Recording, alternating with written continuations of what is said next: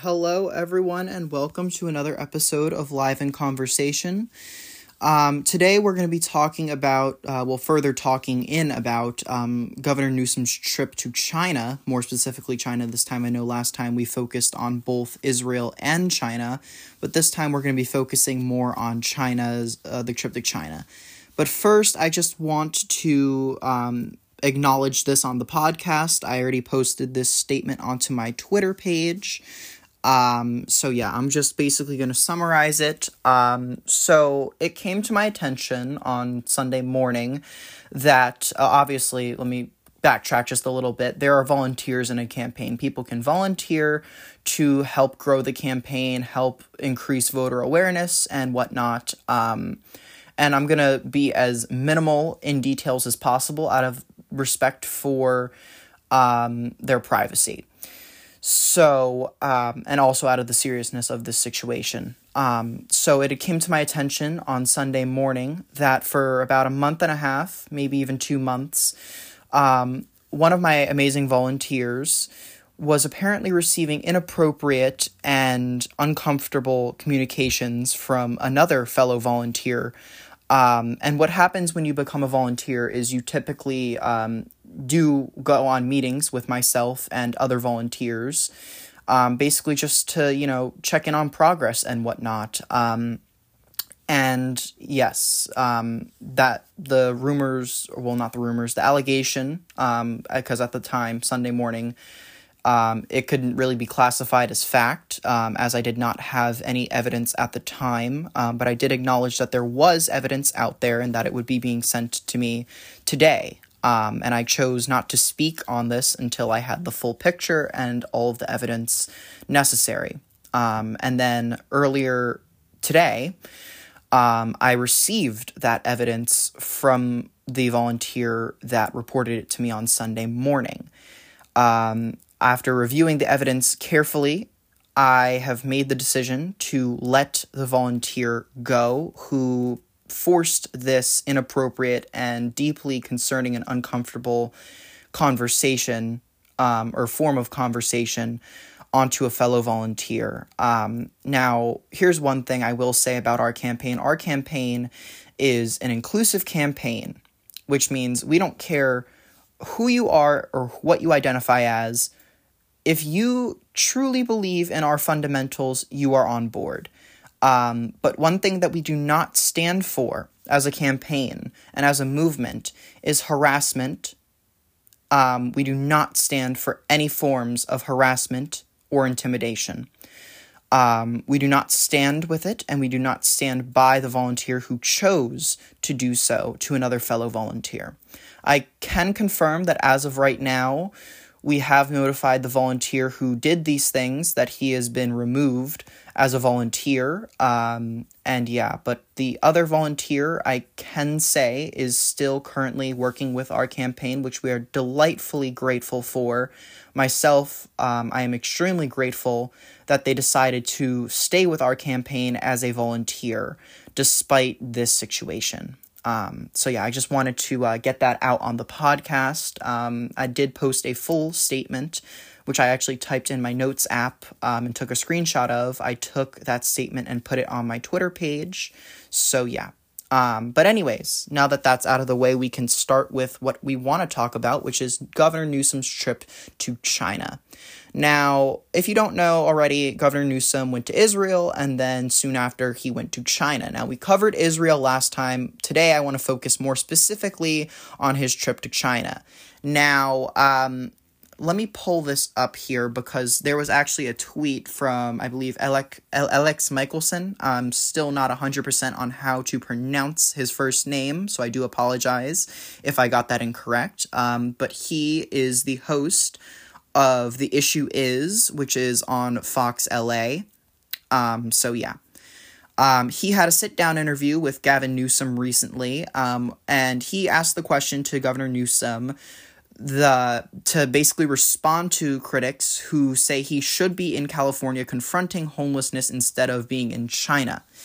Now, he says, Governor Newsom says that homelessness is his number one issue 24 7 and that he had just signed mental health reform. Now, here's the quote Taking a few days after a legislative session when the entire legislature is on vacation or out of town to advance the cause of climate trade partnership with our state is a pretty good use of our time.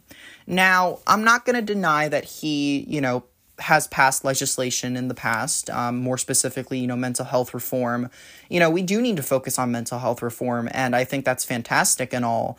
But when mental health uh, care is so incredibly expensive on top of all other forms of health care due to your neglect to, um, you know, try and get CalCare past the legislative stage and into actual effect, um, I find that as being a bit um, contradictory um, because, you know, mental health care is incredibly expensive. And if you're trying to relate mental health reforms toward the issue of homelessness, you know, people that are homeless do not have a ton of money or an insurance provider most of the time to cover mental health um, care. And here's the thing you know, I definitely agree with those critics um, that Michaelson pointed out when asking uh, Governor Newsom about his response to them. I do agree with those critics, absolutely. You know, our governor is the governor of our state. He is meant to represent us and help us. Instead, he is going to Israel and then right over to China. Um, and not actually necessarily focusing on what voters have to say and what citizens have to say, um, and actually taking care of these issues. Um, I like to describe it as, you know, do nothing politics, where it's kind of in the name, you really do nothing um, whatsoever. Um, you know, the little bit that you do end up doing you know, isn't even remotely close to enough to circumvent and, you know, put an end to the multiple crises that have faced the state. And while some of these and a lot of these crises are not just specifically our state and our state only, they they happen in other states and other cities and other parts of the world even we have it incredibly bad here in California where several tons and tons of people die from a lack of health care every single year. Tons and tons of people die because they don't have shelter. Tons and tons of people die because they don't have access to medical care, quality medical care, medical care at that. On top of that, dozens of people die every single year because they don't have access to food or water. Um, and a lot of these people that don't have access to these things are homeless or are uh, within the poverty level um, or even incredibly low income. And, you know, even with the benefits coming from the state, you know, it's really not doing enough. Um, and pair that on top of a crappy economy where people can barely afford to live anymore. You know, it costs thousands of dollars a month just to rent a tiny little studio apartment. Um, you know, it costs millions of dollars to buy a rundown shack in the outskirts of a city. Um, you know what I mean? The, these economic situations um, and circumstances are toxic, they're poisonous um, to the Californian population.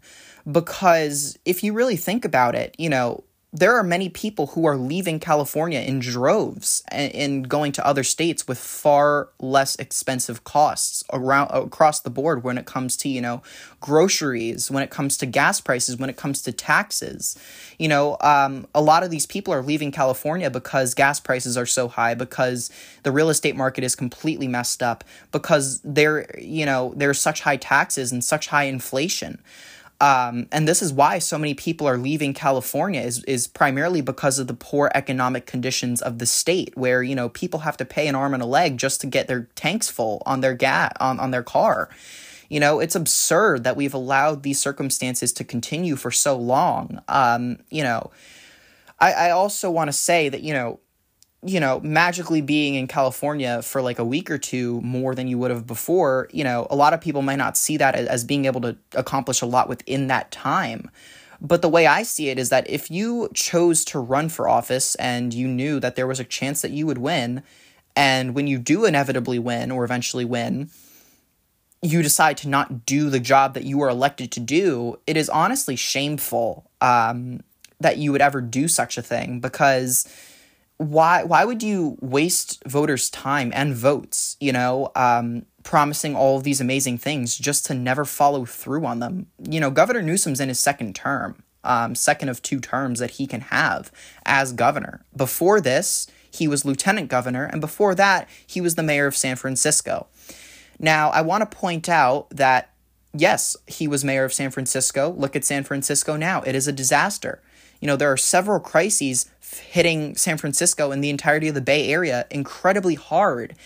Um, you know, he was also lieutenant governor. He could have gotten a lot of things done, specific, specifically within legislation, while he was lieutenant governor. He didn't. Um, and then he became governor, and now he's taking trips to China and to Israel. Um, while there are people back home in California that are dying every single day because they don't have access to quality health care, they don't have access to shelter, food, water, basic necessities that every citizen should have access to. Um, you know, and I, I find it honestly disgusting that, you know, he thinks that, you know, going to China to, you know, talk about climate um, and regulating the climate and saving the environment. I find that incredibly nonsensical because if you look at China, I mean they're they're causing a lot of pollution, they're causing a lot of environmental issues.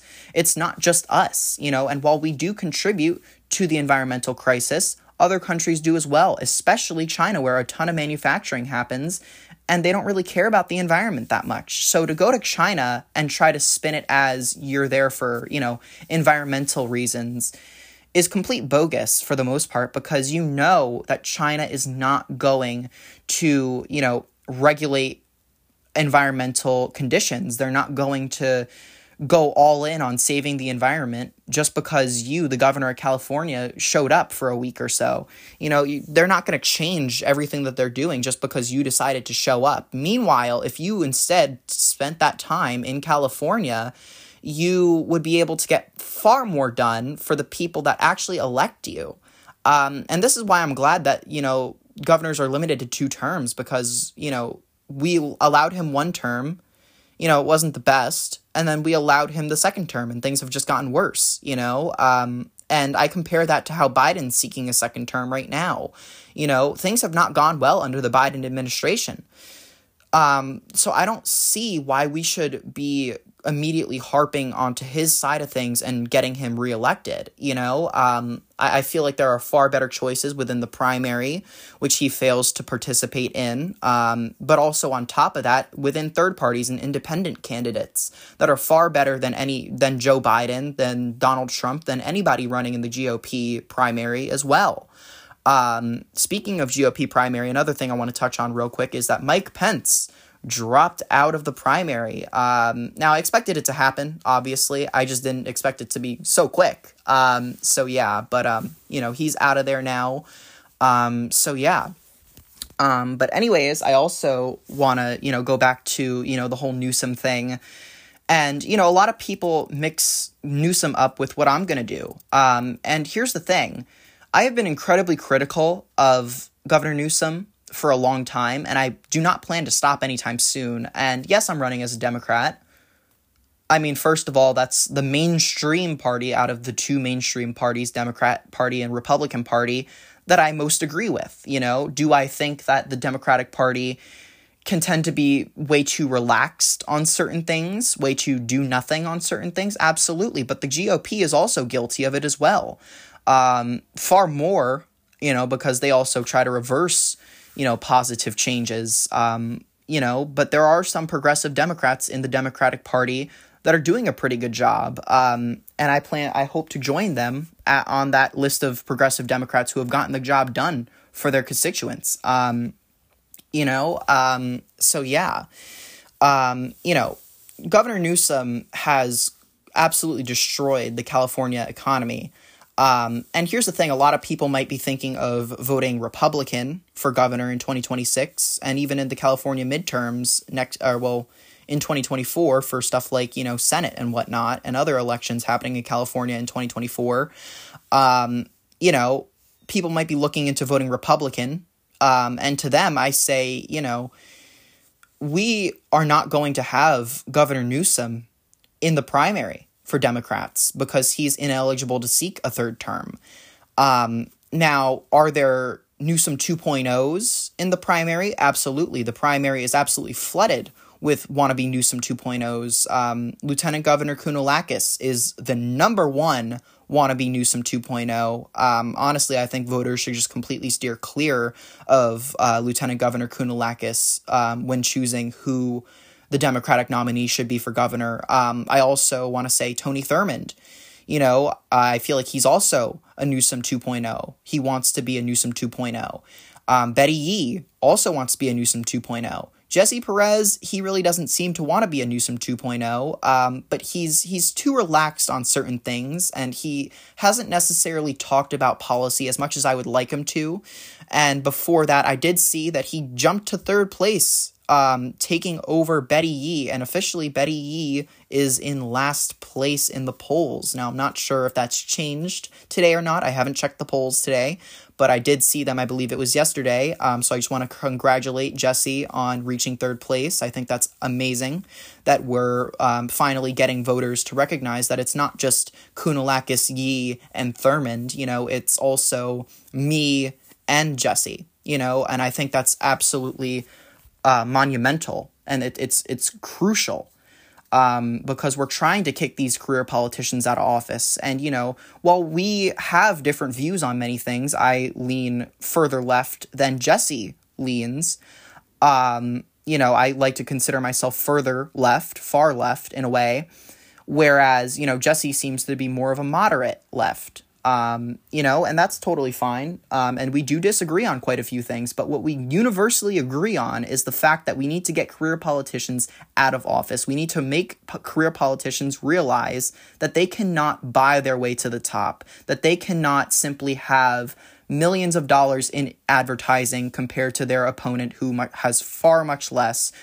Um, we can't just let them continue to make poor decisions and abuse the system. You know, we just can't allow that to continue to happen. And voters are starting to realize this, you know. It's the reason why I believe I'm in first place currently is bec- and by such a strong margin by 35% compared to who's in second place, which is Lieutenant Governor Kounalakis. I'm 35% above Kounalakis, chilling in first by a large margin.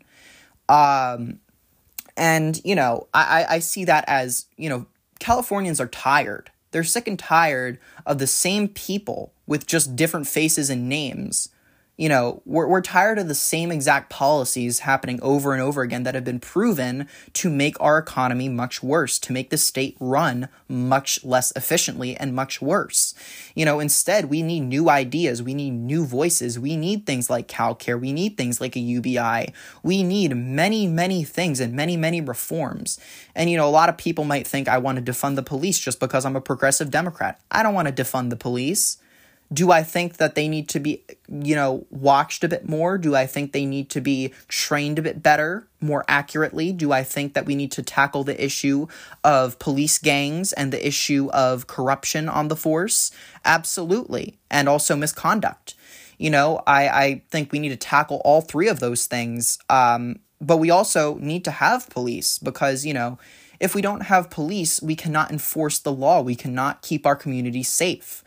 Um, and do I support that if a community overwhelmingly votes to have a community sort of system where they, you know, help, you know, local crimes, you know, nonviolent crimes? Do I think that is a good idea? Absolutely. You know, I think there definitely should be, you know, dedicated nonviolent crime units not just of police but also of community members similar to that of you know like a neighborhood watch um, you know, just elevated just a little bit, you know. Um, I think those are all great ideas, you know. Um, but I still do think that there is a need for police. Um, there's also a need for stricter gun control. There is a need for background checks, for safety checks. There is a need for mental health testing. There is a need for, you know, having to have a license to own a gun. There, there should be a, a, specif- a special type of license that you have to at- obtain and renew to own and operate a firearm. You know, um, that's my personal belief because I think that, you know,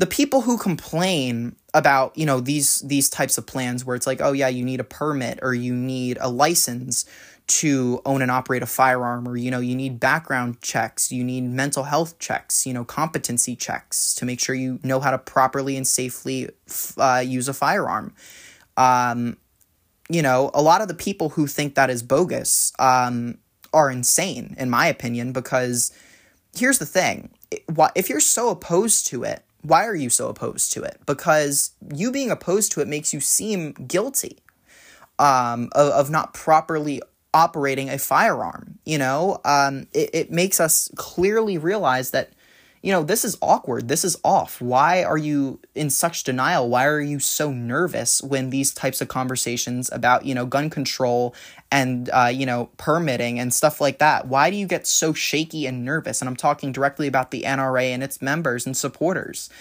Why do you get so nervous about this? If you have nothing to hide, why are you getting nervous about it? And that's that's my thought process on a lot of things is if you're if you're you know, if you're totally innocent, then why are you opposing something that can prove that you're innocent and that you are uh, a safe person to have a firearm? You know, that makes no sort of sense to me because by by you know getting all shaky and nervous and you know defensive, you make yourself look more guilty.